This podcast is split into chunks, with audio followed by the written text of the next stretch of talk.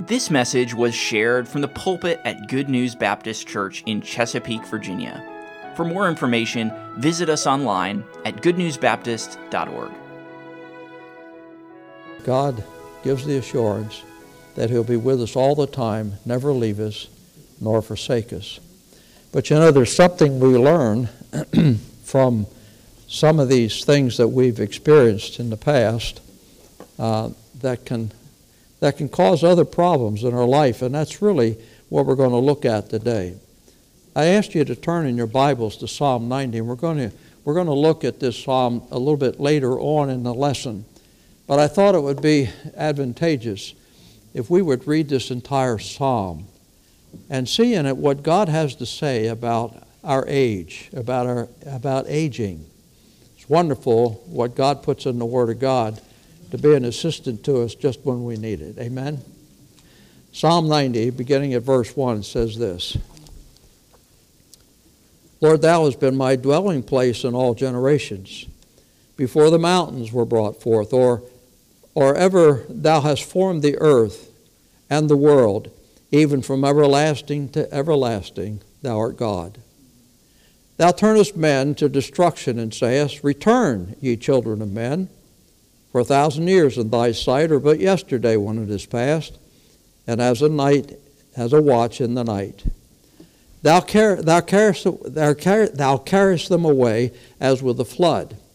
They are as sheep. In the morning they are like grass which groweth up. In the morning it flourisheth and groweth, and groweth up. In the evening it is cut down and withereth. He's talking about our life here and our lifespan, as you're going to see here in just a few moments. And in verse 7, uh, the psalmist, by the way, this, this was a, a prayer of Moses. This was not a psalm written by David, but this is one of the psalms written by Moses. It's a prayer of Moses. And in verse 7 he says, For thou art consumed, uh, for we are consumed by thine anger, and by thy wrath we are troubled. Uh, thou hast set our iniquities before thee, our secret sins in the, in, in the light of thy countenance. There's nothing secret before God. And when we sin and think we're nobody's watching, uh, I want you to know there is one watching. In fact, there's three persons called the Trinity watching. In verse 9 it says this For all the days are passed away in thy wrath. We spend our years as a tale that is told. The days of our years are three score years and ten. How many is that? Three score and ten. Seventy. And if by reason of strength they be fourscore years, that would be eighty, yet is their strength labor and sorrow, for it is soon cut off and we fly away. Think of that. God considers, and Moses in his prayers, he was addressing God. You know, Moses lived a lot longer than any of us will ever live. I'm not exactly sure how old Moses was when he died. I think this, I think we're told in the scriptures, but uh, it, it does what? 120 years old. What? 120. 120? 120 years. Okay. I doubt if any of us will live that long, including Ron Reed. but he's well on the way. Now, why was why? What was I going to say? I was I, I was headed somewhere with that. Um, well, who cares? Let's continue on. Verse 11. Who knows the power of thine anger, even according to thy fear, so is thy wrath. So teach us to number our days. And this is the verse we're going to dwell on here in just a few moments. So teach us to number our days that we may apply our hearts unto wisdom. Return, O Lord, how long? And let it, and, and let it repent thee concerning thy servant. The word repent there has the idea of changing. God, would you change your mind about how long we're going to live and what you're, how you're going to treat me? I don't know why Moses asked that question because I don't think God's going to change his mind about that, but nevertheless, he, he asked God, he says, Lord, would you repent? Would you change your mind about that? And in verse 14, Oh, satisfy us early in thy mercy, uh, that we may rejoice and be glad all of our days. Make us glad according to the days wherein thou hast afflicted us, and the years wherein thou hast seen uh, thou uh, we have seen uh, we have seen evil. Let thy work appear unto thy servants, and thy glory unto their children. And let the beauty of the Lord our God be upon us, and establish thou the work of our hands upon us. Yea, the work of our hands, establish thou it. Um, life is short. And that's, that's really the point of this whole psalm, is to point out to us that life is not very long at all compared to God. And I think that was the point I was going to make a little while ago when I interrupted myself and lost my train of thought. That uh, Moses lived 120 years, but in his lifetime, he considered it, uh, even the life, the span of life that he had, to be very brief and very short. It's only 70 to 80 days, 80 years. And uh, that's the typical lifespan. I don't know if it was in this class or just recently I was talking with someone. It may have been, uh, may have been at our fellowship uh, on uh, Friday night that we were talking about this. But um,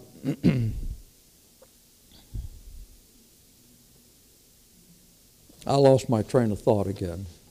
You'll have to forgive me. When you get my age, you'll understand. Some of you, some of you are already, already there, aren't you? Uh, Moses considered the, the, his lifespan as, as long as, humanly speaking, we consider, he considered it to be a very short period of time. And when you take that and compare it with eternity, I mean the rest of eternity, we're, we're going to live somewhere forever. I know you know that. Uh, this old flesh is going to die uh, unless the Lord comes back before it does. But we're going to live somewhere forever.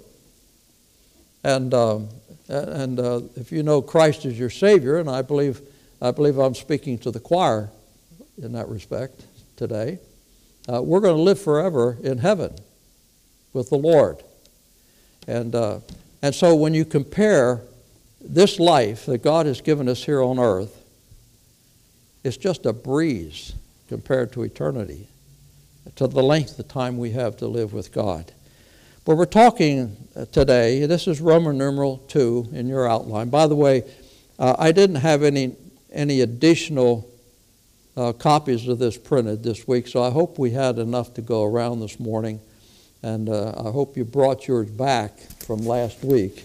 Uh, if not, maybe you can share with somebody nearby.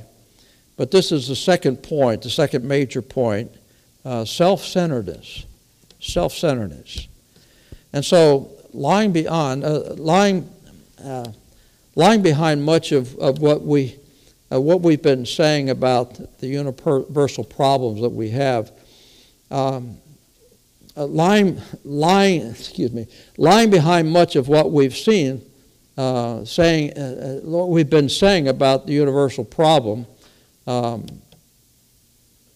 that, um, that if it's not corrected, uh, this problem of self centeredness may be greatly uh, expanded uh, and intensified as we age. Uh, you may say, well, preacher, why is that? Well, there's some good reasons for it, and we're going to talk about that here in just a few moments as well. But every sin when you boil it down, has at least some element of self centeredness in it. You name the sin, and you can look back to uh, the fact that we're self centered. Uh, we want it for ourselves, you know. And uh, some of us have been very used to that, of having our way and, have, and not having it God's way, but having it our way. And at the, at the base of that, uh, at the base of sin, is that problem right there. If we fail to love God with all of our hearts, it's because we've reserved some part of our heart for ourselves. The same thing is true in our relationship to our neighbor. If we, if we don't love our neighbor as we ought to, uh, if we don't love our neighbor like we do ourselves, it means that we have reserved some of our heart, some of ourself for ourselves instead of giving ourselves to our neighbor. And uh, so self-centeredness is a real is a serious problem. We all have it. We all have a tendency. It's a part of our human nature. We were born with that tendency. But the truth is that many times in our elderly years, when we get up in years, it can be greatly intensified. And uh, we're going to see some consequences of that here in just a, a little bit. So if we continue to love ourselves better than we love our neighbors, we really have a serious problem. So why can aging intensify this problem? That's a good question. That's letter A in your outline. Why can aging intensify this problem? Aging can make it worse because aloneness and the aches and pains that we suffer, and sometimes more serious illnesses, as well as all the other losses that we've been talking about, that we've called to our attention here, tend to direct our focus on, on what is happening to ourselves. And um, this is a case of the squeaky wheel getting the grease. You know, the wheel squeaks. We talk about our aches and pains. We're drawing attention to ourselves rather than focusing on something, probably something better than we ought to focus than we ought to focus on. If we're not involved in some meaningful, fruitful ministry, if we're not socializing with other Christians while we do that, and if we have not learned to live happily in the presence of our Lord, who, is there, who else is there to focus on? It's very easy. If we, if we don't direct our attention to Christ, if we don't have a heart for God and live for God and keep our eyes fixed on Him, who else are we going to put our eyes on? Number one. Number one. And uh, when you live alone, uh, you lose a lot of friends. Uh, I made this statement recently to somebody, you know, all my friends are dying off. And, uh, but that, that comes with aging. We lose friends, we lose family members, uh, we lose uh, life's partners, our spouses, Thank God, uh, several of us here, many of us here have not experienced that, some have. And uh, so we lose a lot of things, but, and when all of that happens, we begin to think about number one. We start getting the doctor bills, and the doctor says, You got cancer, or uh, your arthritis is getting worse, or uh, when, when we uh, check those prescriptions and the cost of all, you know, we start thinking about ourselves a lot. And so selfishness, self centeredness can become a real serious problem uh, when we get to the age that we are. And so, letter B is how can we recognize this problem? And that's a good question. So, number one under B is this uh, the person is focused on himself. Here's a good question. It's in your notes. One obvious way to gauge, your, to gauge uh, self centeredness is to ask yourself how much of my conversation with others is about me? Think about that for a little while. When you're engaged in conversation about yourself, how much time do you take up telling others about your aches and pains?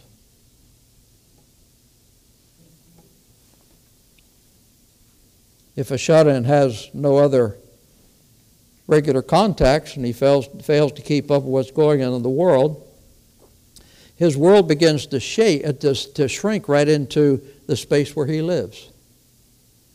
That's why a few lessons ago, one of the points was uh, for a, an older person to keep in contact, to read, and to know what's going on around us. I, I've heard older people say, I don't watch the news anymore. I don't want to know what's going on in the world. Well, I think we need to know what's going on in the world. That doesn't mean you have to spend 24 7 watching Fox News uh, or any news for that matter. But we ought to know what's going on in the world because if, we, if we're not aware of our surroundings, if we don't make contacts around us and, and, keep, um, and keep relationships around us other than in the little area where we live, uh, we're just going to be focused on ourselves all the time.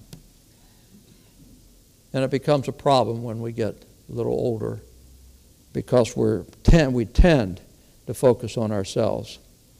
Um, you can see this pretty clearly in a person who's been in the hospital for a long time, or, or at least he's shut in.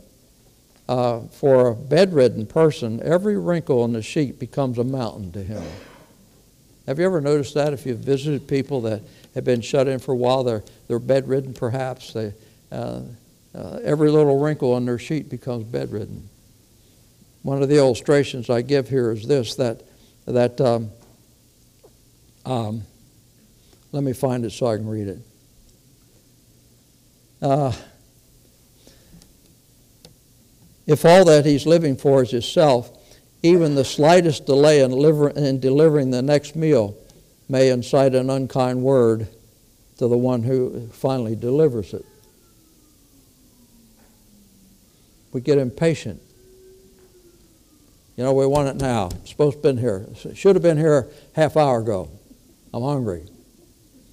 And finally, the nurse brings it in, and, and you have a little uh, caustic word with the nurse about it, you know.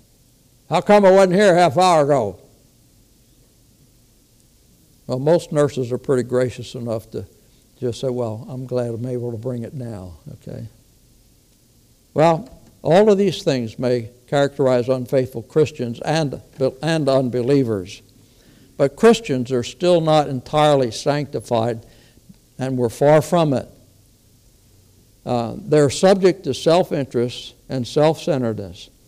And if one's lifestyle has been, has been, uh, has been centered on self, uh, the fact will be exaggerated in old age. Now, here's an important point. I, I wrote this because this is, uh, this is uh, uh, been, I've been sensitive about this for some time.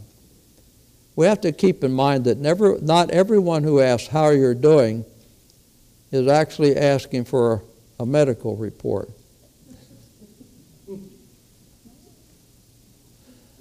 You know, that's a common statement. Say, how you doing? You know what it is? Just a friendly greeting. They're not asking you to tell them your medical history or how, you, or how things are currently at the, to, at the present time. You know why? Because sometimes it takes at least a half hour for some people to tell you their medical history.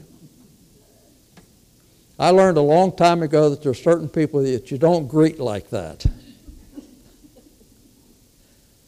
Uh, because if you ask them how they're doing, they're going to tell you. And they're going to give you all, they're going to tell you all the medications they're on, the prescriptions and how much they cost. They're going to tell you about every ache and pain they've ever had or, or are experiencing right now, and you're going to have to stand there and take it. So sometimes you, learn who you can greet like that and who you can't. I had a lady in our church when I pastored in Indianapolis that I, I learned quickly that I never asked her how she was doing. And she wasn't that old.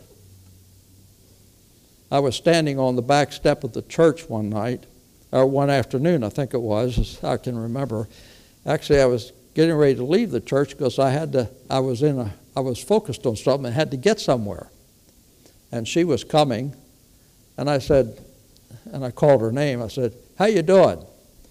Well, Pastor, and for the next half hour, I stood there and listened to her give me her medical report. And so I made a mental note don't you ever, ever ask that lady again how she's doing. you know?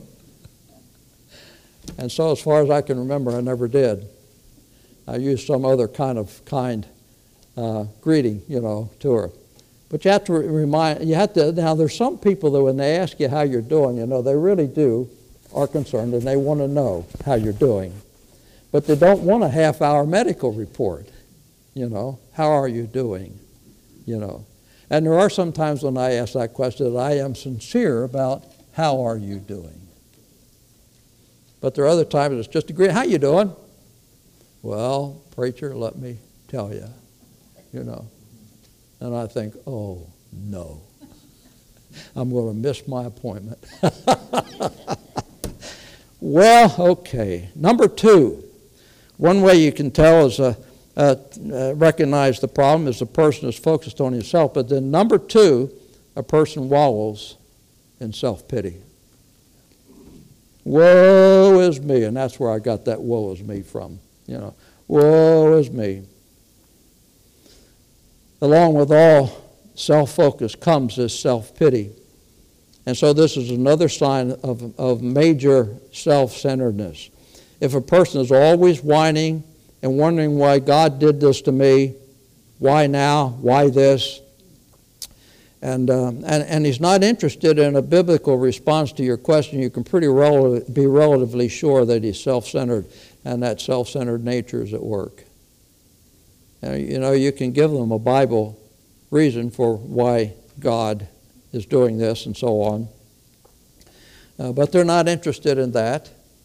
And so you may help them uh, with a verse of Scripture, but, uh, but they still complain they're still centered in themselves and focused on themselves. Now, that doesn't mean, folks, if I ask you how you're doing, that I don't want you to tell me how you're doing. But please do it in five minutes or less, okay? in fact, one minute or less would be sufficient. uh, I, I can get mean sometimes. Forgive me. Okay. Self pity. All right.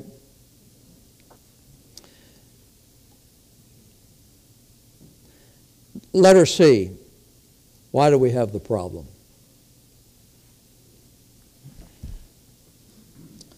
Uh, here's, and this is and this is a good response to that question.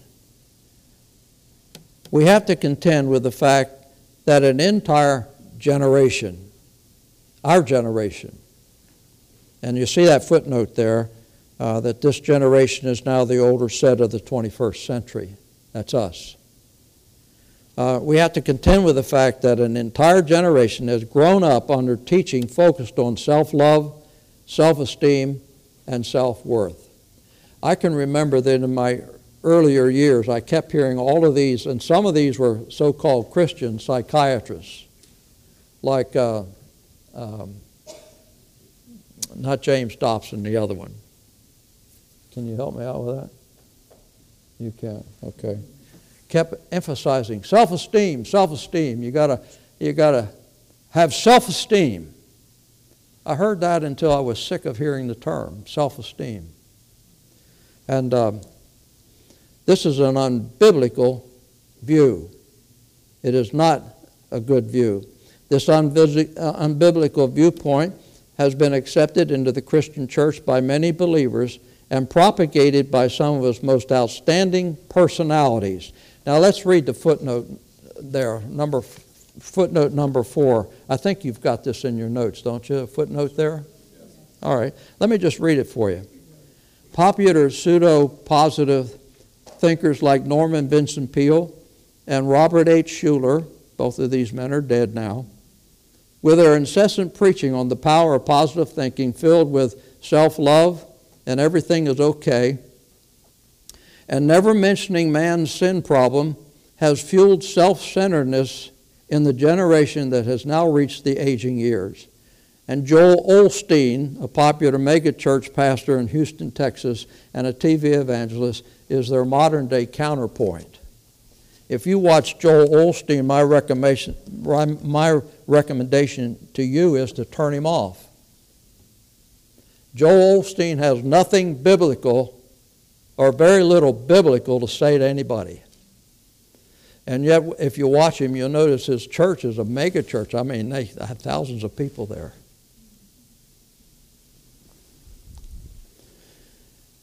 When the people who were taught these self love doctrines grew old, which is now, and when everything fails to go their way, that is, they're no longer considered to be number one, uh, they have a self pity tantrum. Uh, they're, not, they're let down when they're told that Christ should be number one, not them. And great damage always results in bringing the world's philosophies and practices into the church. And we see that today in the world of music. And I don't want to go there because that's not the subject of our lesson today. But uh, one of the greatest, one of the more modern fads that we see creeping into the church is rock music, which doesn't exalt Christ. They say it's worship music. It doesn't exalt Christ. They repeat the same words over and over and over and over again, and usually it has nothing to do with the character of God, but about your feelings, how you feel toward God. Worship is worshiping the character of God and recognizing who God is, not who we are.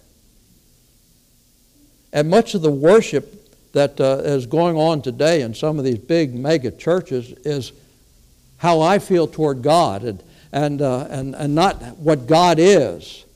If you're going to worship something, you have to respect who that person is and you're worshiping that person, not yourself. When you talk about yourself and how you feel uh, toward anything, you're talking about yourself. You're not worshiping God. And yet they have so called worship leaders up there leading the singing and leading the worship service. And if you listen to some of those preachers, they never mention sin. It's all positive.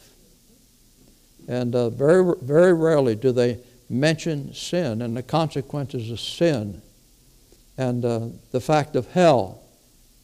You never hear any of those mega preachers. You'll never hear Joel Osteen preach a message on hell. He may say the word in his message once in a while, but he never preaches on hell and the consequences of sin. It's always, ah, God wants you to be happy today. You'll have to pardon my, my brown teeth. I drink coffee. Okay, where am I?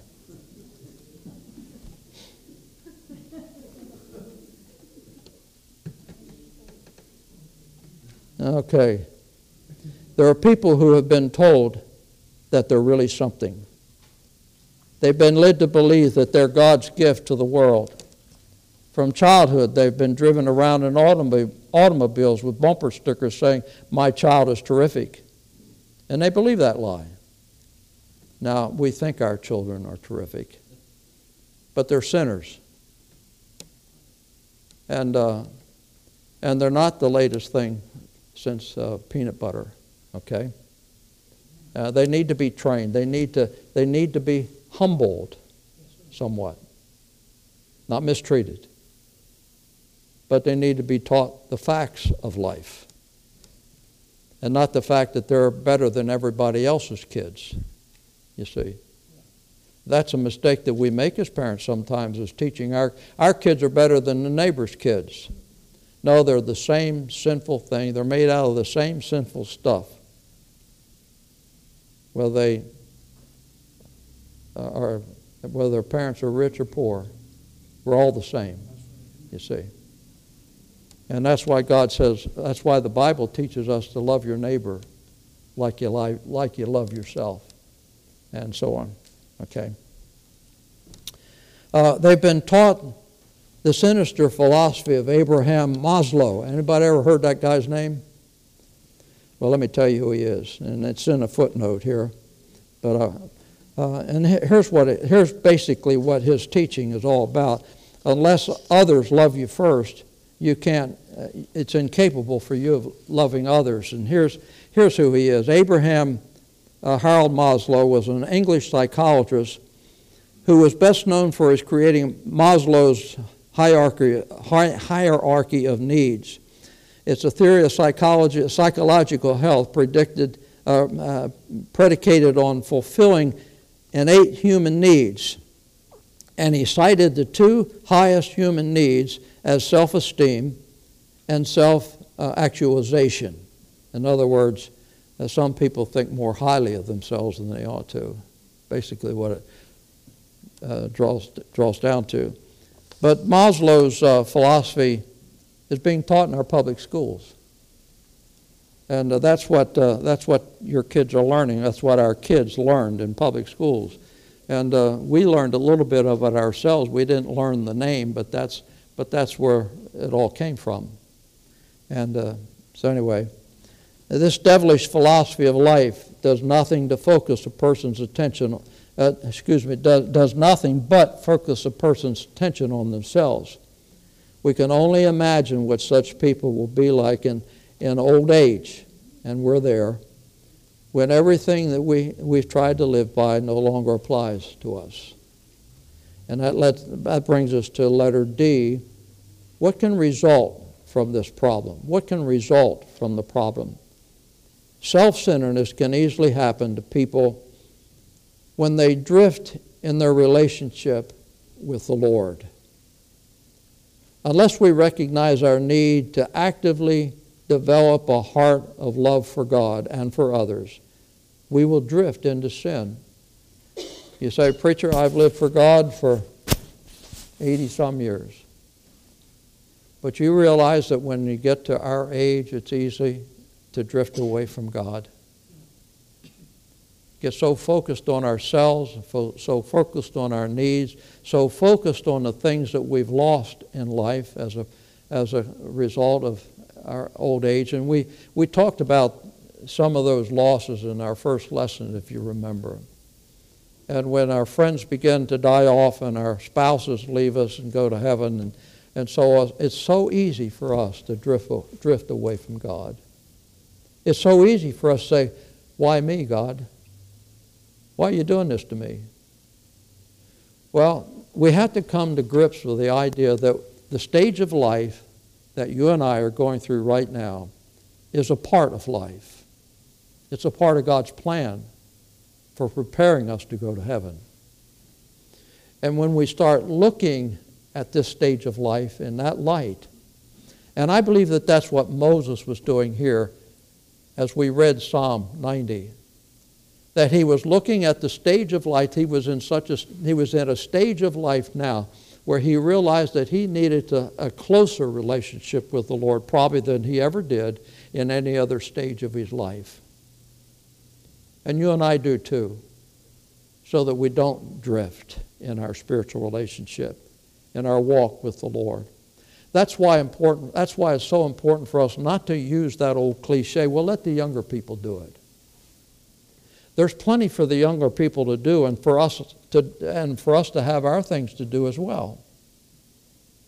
God did not intend us to grow old and sit on a shelf. Now we're limited in what we can do, and we know that. We can't do with the same zeal uh, and uh, uh, that we used to be able to do things. It takes us longer to do things than we used to used to be able to do them, and all that sort of thing. And we don't have the strength that we used to have, but there are some things. God, but we still have strength, and there still are some things that we can do. And so we should use the abilities that God still has given us to serve Him, to be active, as active as we can it's not as much activity as we used to experience, but to be as active as we can, both mentally and physically, and still do the things that God allows us to be able to do as we're going through this stage of life where He's preparing us for heaven. That's where we are, folks. You know, I remember. Uh, what was his name? He used to be a missionary with Baptist Mid Missions. We had him, he's been here in our pulpit several times. Uh, he's with the Lord now, but uh, he was here uh, one time for a meeting, and, uh, and he came to the senior class. I'll think of his name here in a minute. He, he, was, he came to the senior Sunday school class, and when he got in the pulpit, he says, They put me in the getting ready to die class. And everybody laughed. But you know, there's some truth to that. Now, he, he meant it for a joke, and everybody did laugh as a joke. But we're getting ready to die, folks. Let's face it. We're getting ready to die. Now, it's going to take. I, I didn't hear that, but it probably came from Ron Reed.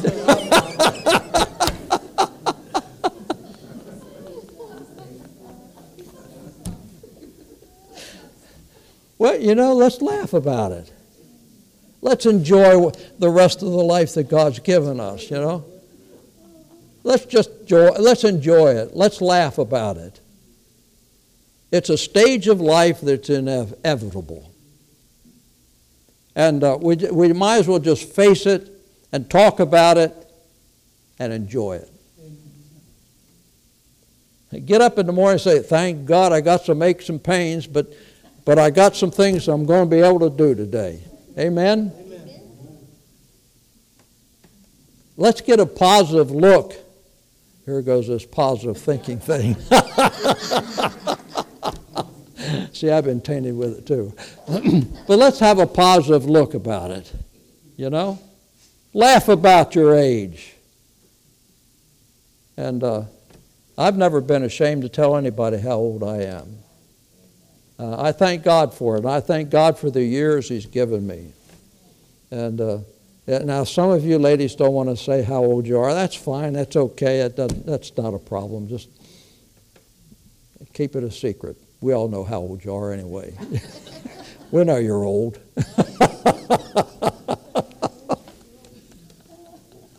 you can't hide that. and uh, anyway, um,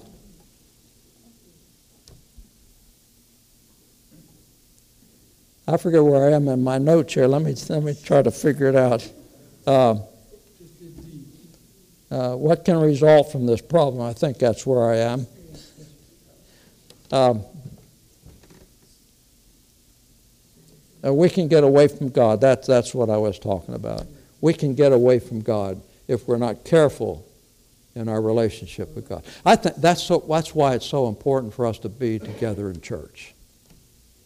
We find strength as we meet together. Amen? And uh, I, I don't want to be mean or unkind to anybody, but, but I think this pandemic that we've gone through, that the devil used that to get some people out of church that should be in church right now. And, and, those of you who are watching by live stream, when I say something like that, don't take offense at, at it, okay? I know and I realize that there are people watching by live stream that cannot come to church. Um, and, and, and, and, and some people get to that place. And I thank God that we're able to provide the live stream. By the way, I, I visited the McGee's on Thursday night you know, Pat McGee fell and broke her neck. And uh, she's doing fine. But I, wonderful, I had a wonderful visit with them. And, and, and their comment to me was, Pastor, we really appreciate the live stream.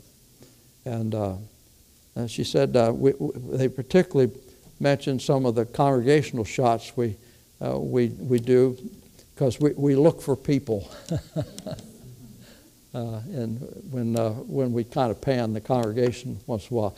We didn't shoot the congregation during the pandemic because uh, we weren't spaced as we were supposed to be, and we didn't want the authorities to come on us that.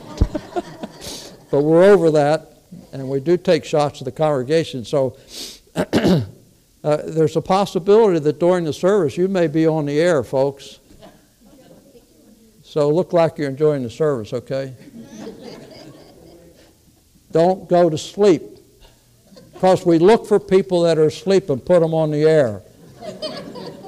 No, I'm kidding you. I'm kidding you. We don't do that. We don't do that. All right. But, um, uh, but I, I, don't mean offense to anybody. Uh, when I make statements like I don't mean offense to anybody that, that, that I know that, that can't get out.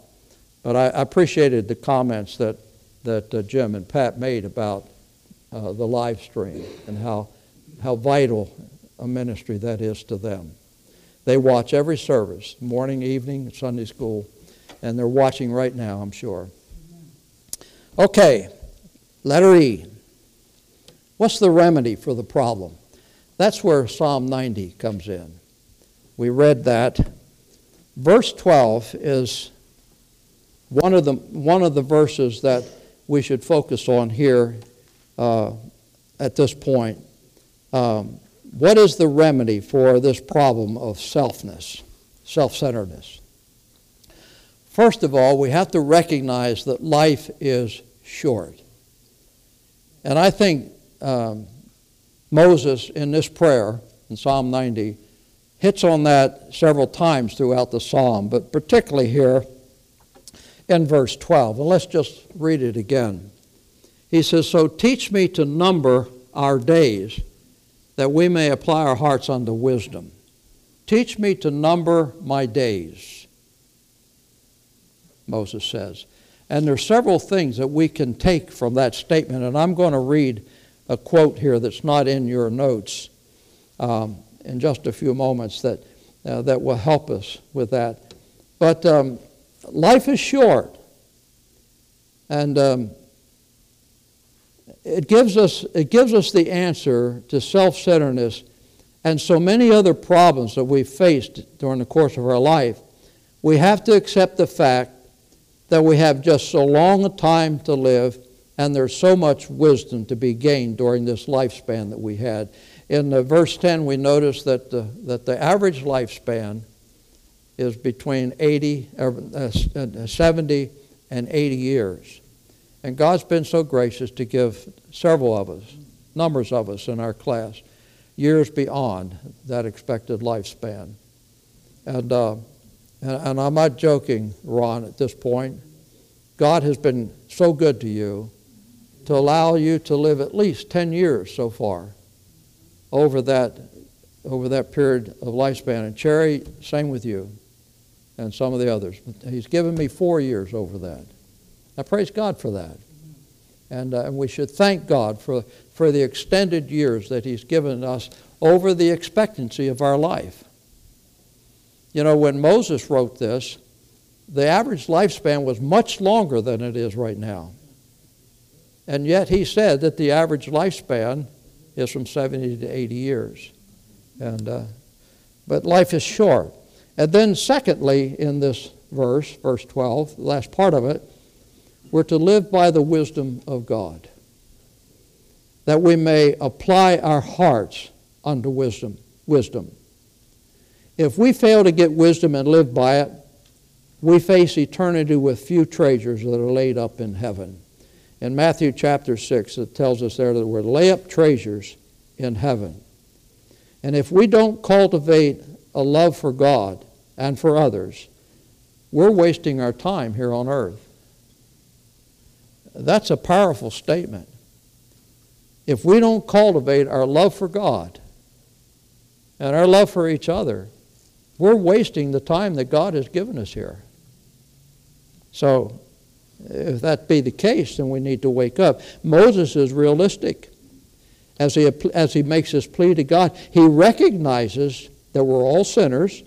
We live under the domination of a curse as we prod through this brief span of life. And that's why he exhorts us to number our days. He calls on God to help him do so and uh, uh, just, as, just as we ought to. The idea of numbering our days is that we make the most of them. We do what, he, what we can with the days that God has given to us. And in the New Testament, Paul reminds us that we should be redeeming the time because the days are evil. Applying our hearts to wisdom means learning to live by it. Wisdom in the Bible is the practical expression of living our life by the truth of God. I have two things here that are that they're not in your notes, but I, I want to read them to you. Both of these came from uh, from the Treasury of David, which is uh, Charles Spurgeon's commentary on the Psalms. The first one is this: uh, the statement, "Apply your hearts to wisdom." Sir Thomas Smith, who was the secretary to Queen Elizabeth, uh, some months before he died, made this statement. That it was of great pity that men knew not, uh, knew not to what end they were born in this world until they were ready to go out of it. And the, and the truth is that many of us really don't come to the realization of why God put us here until He's ready to take us, you know. And then the, the other quote is this uh, So teach us to number our days. And the Spurgeon quotes of a preacher by the name of Henry Smith. I have no idea who Henry Smith is. Uh, Spurgeon quoted him. And so, but let me read what he said because I think it's good. He said this, Henry Smith said this Five things I note in these words. The words teach me to number my days. First, he said, that death is a haven for every man, whether he sit in the throne or keep in a cottage. At least he, he must knock, at last he must knock at death's door, as all, the, all his fathers had done before him. Secondly, that man's time is set and his bounds appointed, which he cannot pass, no more than the Egyptians could pass the sea. And therefore Moses saith, Teach me to number our days, as though there were a number of our days. Thirdly, that our days be few, uh, that our days are few, as though we were sent into this world but to see the world.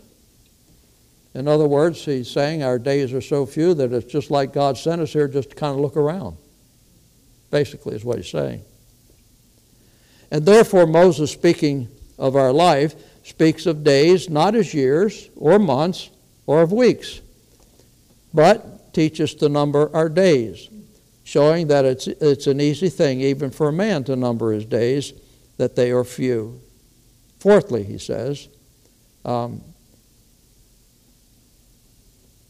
the aptness of man to forget death rather than anything else. And therefore Moses prayed, prayed the Lord to teach him to number his days as though they were still slipping out of his mind. Lastly, that to remember how short a time we have to live uh, will, make us ap- will make us apply our hearts to do good things. And uh, so there are several things here. The next part of this, uh, uh of your notes there, that note you have, all of that down to the con- conclusion is how you can deal with somebody else. And uh, a family, family member or a friend that's caught up in self centeredness, I want you to read that. There's some things in there that will be applicable to you as well, uh, that will help you as well. But it's kind of telling us how we can deal with a family member that's going through this, this period of things if we have somebody like that or a friend. And so take your time to read that, and, and I will not take the time to read it today. But let's go to the conclusion and take a look at here at what we said in the conclusion of our notes. Another matter that should be raised, it concerns all people, but especially those who, who, use, uh, who, who, are used to, who are used to expecting others to do things for them. And sometimes we get to the point in our life where we kind of expect other people to do things, you know, for us. Uh, and I think there's some good advice here. It is, pro- it is the problem of self motivation. We have to be self motivated to do things. And that's a ten- uh, it's a tendency when we get to our age not to be motivated to do anything, but sit, sit just sit, you know, watch the TV or, or do something else. Self motivation is an important thing. In this case, self concern is appropriate. We can be concerned about ourselves at this point. Uh, in order to not lead a self centered, dependent life, one must reach the place where he has learned to motivate himself. Another word that doesn't quite equate, but is closely associated with self motivation, is personal responsibility. To many older people, um, uh, to many older to many older people want to be waited on. Um, self-centered people will rely on others to do things for them that they can do for themselves.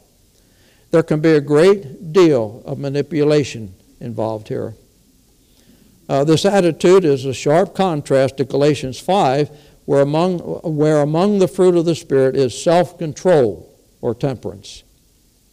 Not only must we resign ourselves in, ourselves in, but also we are to have such a grasp on ourselves as a result of the Spirit's sanctifying work that we are able to lead a life that is dependent completely on God.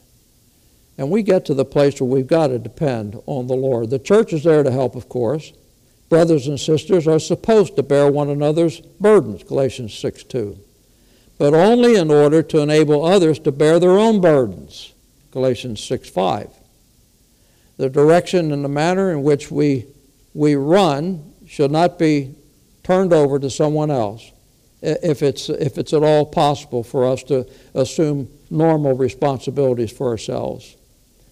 That then is our task to get up and running, uh, to get up and running on our own. Uh, it's, it's possible that, that we hold, it's, it's possible, it is important. It's important that we hold the course, uh, that we hold the course for such a finish, uh, to finish the race. This last lap of the race may well be the most important lap. Father, teach us the paths of life. Teach us your ways. Teach us, God, how to be more reliant and dependent on you. I pray, God, that you will help us, Lord, even in the lonely times when we are alone, to not be alone because you've promised never to leave us nor forsake us. And I pray, Heavenly Father, that you would teach us how not to be so self centered that we don't care about anyone else, especially you. But help us, God, to keep our eyes fixed firmly upon Thee, we pray. In Jesus' name, amen. Thank you for listening. If you have questions about your relationship with God, or you would like to know more about the ministry of Good News Baptist Church, you can visit us online at goodnewsbaptist.org or call us at 757 488 3241. We trust your heart was challenged as you listened and we want to encourage you to share this message with others. May the truth of God's Word be your guide as you strive to follow Christ and make Him known to others.